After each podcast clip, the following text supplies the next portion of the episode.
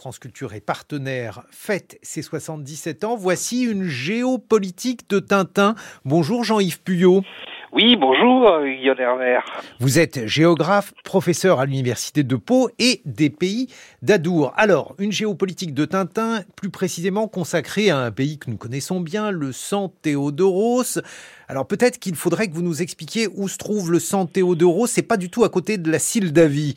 Jean-Yves Puyot. Évidemment. Alors, le, le, San Théodoros, c'est un pays qui apparaît dans la sixième aventure de Tintin et Milou, à savoir l'oreille cassée. Et jusque-là, euh, Tintin et Milou, ils s'étaient promenés en quelque sorte, ils avaient eu des aventures dans, dans, dans de, vrais pays. Hein. Euh, Tintin au pays des soviets, dans le Congo belge, en Amérique, en Égypte, en Inde pour les cigares du pharaon, en Chine, Mandchourie, évidemment pour le lotus bleu. Et là, c'est la première fois que Tintin et Milou vont dans un pays imaginaire, le Santo Théodoros avec une capitale qui s'appelle Lasdopikos. Alors évidemment, les tentunophiles, si vous regardez un peu les forums, ils vont vous dire mais mais non, le San Théodoros, c'est la Bolivie. Sauf qu'il y a un énorme problème, c'est que dans l'album, Tintin arrive en Bolivie par bateau et, débarque directement dans la capitale. Et évidemment, la, Bolivie, la Paz n'est pas au bord de la au bord de l'océan Pacifique et de toute façon, la Bolivie a perdu son accès à, à, la mer avec une guerre avec ses voisins cruels entre 1878 et 1885 elle n'a plus d'accès d'accès au Pacifique. Donc là, on est déjà dans une géographie euh, géographie imaginaire. Mais pourquoi justement avoir recours à cette géographie imaginaire alors que au début Hergé, comme vous l'avez rappelé, eh bien dessinait euh, les soviets, euh, le Congo, bref, se fondait sur des pays réels? Bon, à mon avis, c'est pour faire euh, jouer un, peu plus ce que ce qu'on nomme avec un, collègue qui s'appelle Lionel Dupuis, aussi de, la même université que moi, le, merveilleux géographique. En se libérant un peu, hein, en rentrant dans une géographie, se libérant de la géographie réelle, du, réel pour entrer dans une géographie de l'imaginaire, il permet en quelque sorte de, faire voyager et de faire rêver, je, pense, un peu plus euh, facilement euh, son lecteur.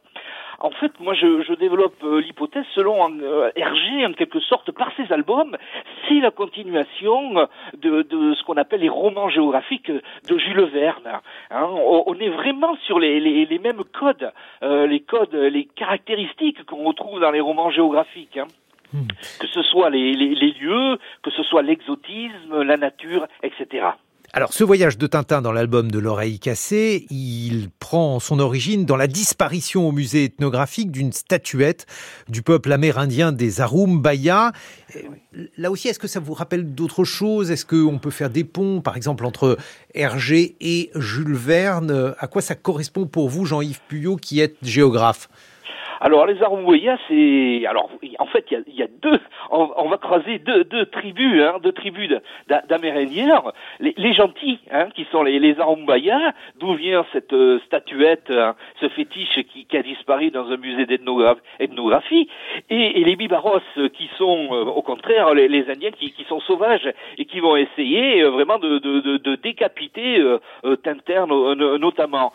Donc là, on a la vision, la vision qui qui est vraiment classique euh, du 19e siècle et même de l'entre-deux-guerres de ces peuples amérindiens entre bah, le bon sauvage tel qu'on a pu le, décrire au 16e lorsque les premiers explorateurs sont arrivés sur les côtes du Brésil par exemple et puis ensuite les, sauvages un peu plus un peu plus rugueux, un peu plus sauvages qui résistent à, l'implantation occidentale et qui sont anthropophages euh, entre autres. Donc là aussi le, fétiche c'est un élément d'exotisme qui, est extraordinaire. Hein. D'ailleurs Hergé il il s'inspire, il s'inspire de, de, de, statuettes qu'il a vues, hein, hmm. et notamment, et c'est bien connu, ça a été montré bien sûr pas par d'autres que moi, hein, d'une statuette d'un peuple euh, chimou euh, qui en fait correspond à une, à une, une tribu amérindienne euh, du Pérou, et cette statuette qui est très très ressemblante avec le fétiche Arumbaya, elle se trouvait à son époque dans le musée royal d'art et d'histoire de Bruxelles. Mais alors, justement, là aussi, on voit qu'il y a un mélange entre des choses inventées, des choses réelles, des choses réalistes. Comment tout cela se façonne-t-il dans les albums de Tintin? Alors, il euh, y a un fond, un fond historique, hein, euh, et, et, là vraiment, euh, Hergé le, le, il y a des entretiens très célèbres avec Numa Sadou, et il lui dit, mais en fait, vous vous intéressez à, à, l'actualité. Et Hergé lui dit, oui, oui, presque toujours.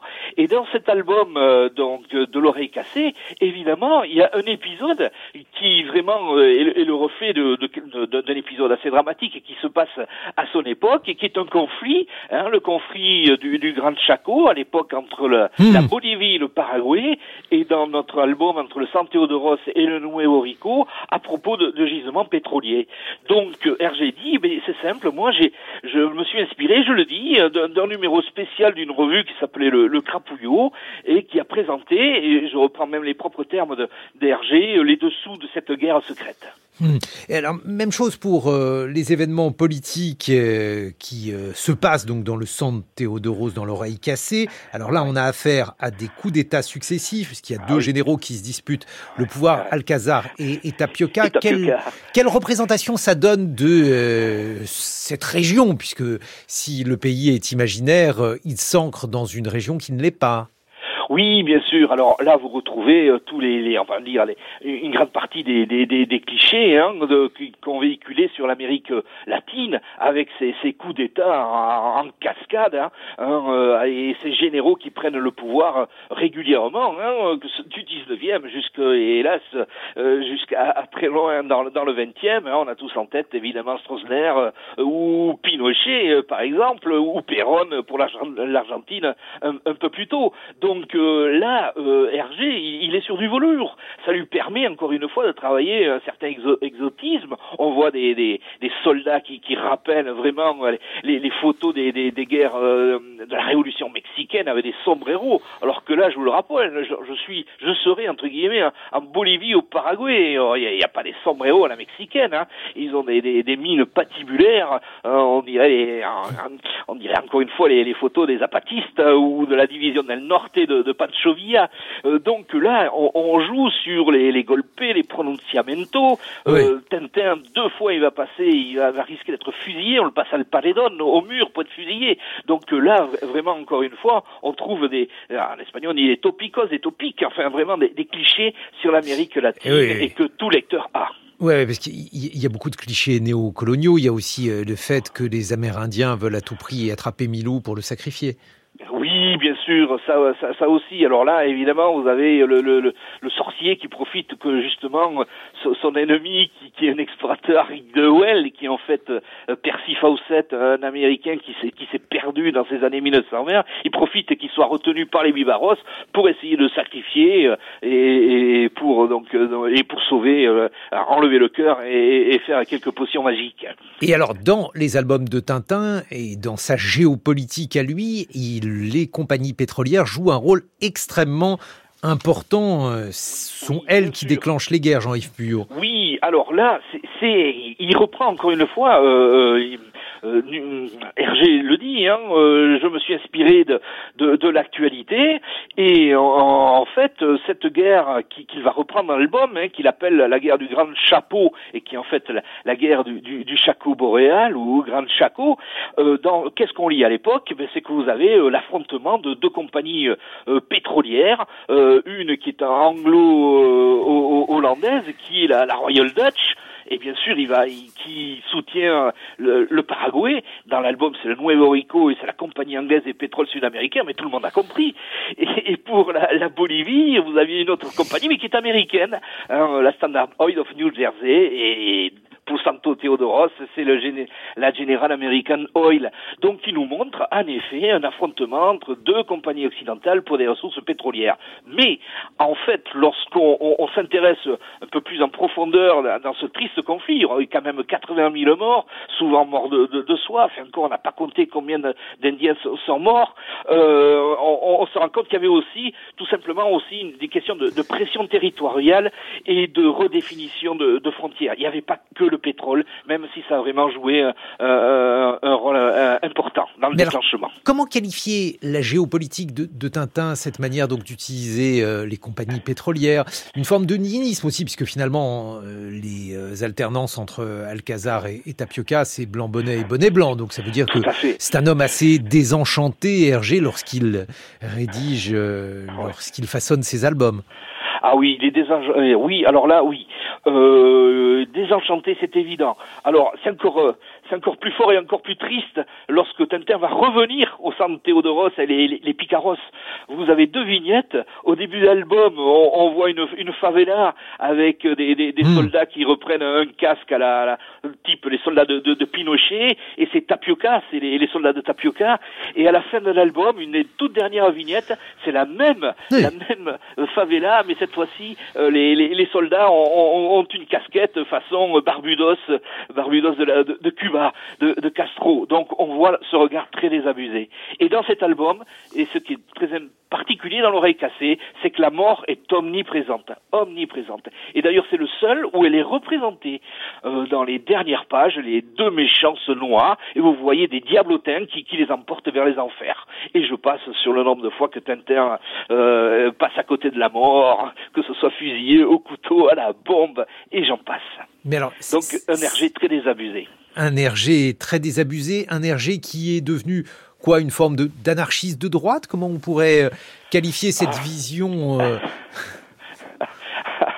Alors, alors il y a, y a, y a, y a des, des, discussions sans faire hein, euh, sur, sur ce, sur ce, sur ce volet-là. Euh, de droite et, évidemment on va on va. Bon, il a commencé sa vie euh, à l'extrême droite. On va en parler d'ailleurs dans quelques instants. Peut-être la termine-t-il du côté du, du nihilisme. Donc c'est pour ça que je, je parlais d'anarchisme de droite. Oui, enfin bon, une, chose est sûre, lorsqu'il, dans, dans, dans, sa période 1930, euh, il est employé par un journal de droite, il vient de, il, y a, il y a tout le volet scoutisme qu'on connaît bien chez Hergé, euh, on lui a reproché des, des, des amitiés euh, un peu compliquées durant la, durant la, la, Deuxième Guerre mondiale, mais il, il, ça n'est expliqué. Euh, après, il y a aussi eu beaucoup de, de, de, de fantasmes autour de ça, hein, mmh. notamment ses rapports avec Léon de Grelle, le, le bah fondateur de Rex. Mais euh, il faut, enfin, en quelque sorte, il faut, il faut relire, il faut relire les entretiens, par exemple, de Numa Sadoul, où il dit je regrette certains clichés, évidemment que que j'ai pu euh, propager oui, oui, non, il, mais il dit ça. de jeunesse. Il en est, il en est conscient, il en est il, réaliste. Il a, il a effectivement des, des regrets. Hergé là-dessus. Merci Jean-Yves Puyot, vous êtes géographe, vous nous avez éclairé sur la géopolitique de Tintin puisque vous avez participé au livre collectif Les géographies de Tintin paru aux éditions du CNRS. On continue d'évoquer Tintin car les matins sont des matintins. Aujourd'hui, du fait euh, de l'anniversaire du journal de Tintin qui célèbre ses 77 ans et ça sera dans Avec Science dans quelques secondes.